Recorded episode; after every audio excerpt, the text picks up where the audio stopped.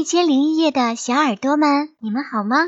又到了豆瓣妈妈故事疗愈的时间了。如果想听到更多豆瓣妈妈的疗愈故事，欢迎搜索关注豆瓣的伴儿。今天我们要分享的这个故事叫做打架。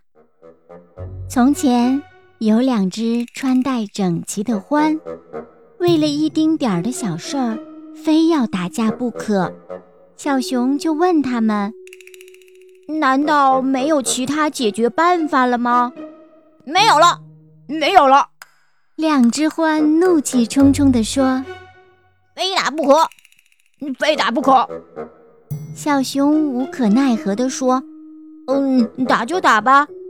小熊望望两只獾，伸出手来说，嗯，打架前请你们把口袋里的钱都掏出来。呃，为什么呢？呃，为什么呢？我可以用这个钱买药，你们肯定会打得头破血流的。两只獾彼此看了一眼，都把手伸进口袋掏出钱，恶狠狠地说，拿去吧，我不在乎，拿去吧，我不在乎。小熊接过钱说，把你们头上的帽子也交给我吧。呃，为什么？为什么？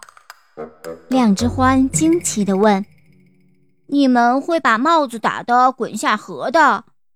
拿去吧，拿去吧。两只獾气汹汹地说。小熊接过帽子说，嗯，把上衣也脱下来吧，你们会把上衣给扯坏的。两只獾鼻子里哼了一下，就把上衣都脱下来了。小熊接着说，把裤子也脱下来吧，扯破裤子也挺可惜的。两只獾有点垂头丧气地脱下了裤子。两只只穿着裤衩的獾，他们望着对方的滑稽样子，都有点哭笑不得。他们仿佛准备和镜子里的自己打架。冷风吹得他们有点发抖。两只獾再也不想打架了。他们先要回了裤子。小熊说，你们没打架，裤子总算没扯坏。接着他们又要回了上衣。小熊说，要是打架了，这上衣肯定不会这么漂亮了。他们又要回了帽子。小熊说，戴这样好看的帽子的人是不该打架的。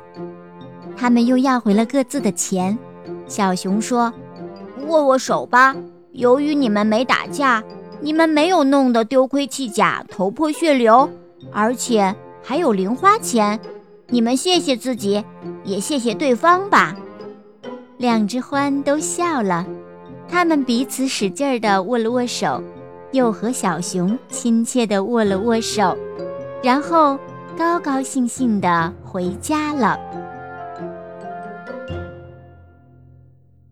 好了，今天的故事就分享到这里了。我是豆瓣妈妈，我们下期再见吧，宝贝们，晚安。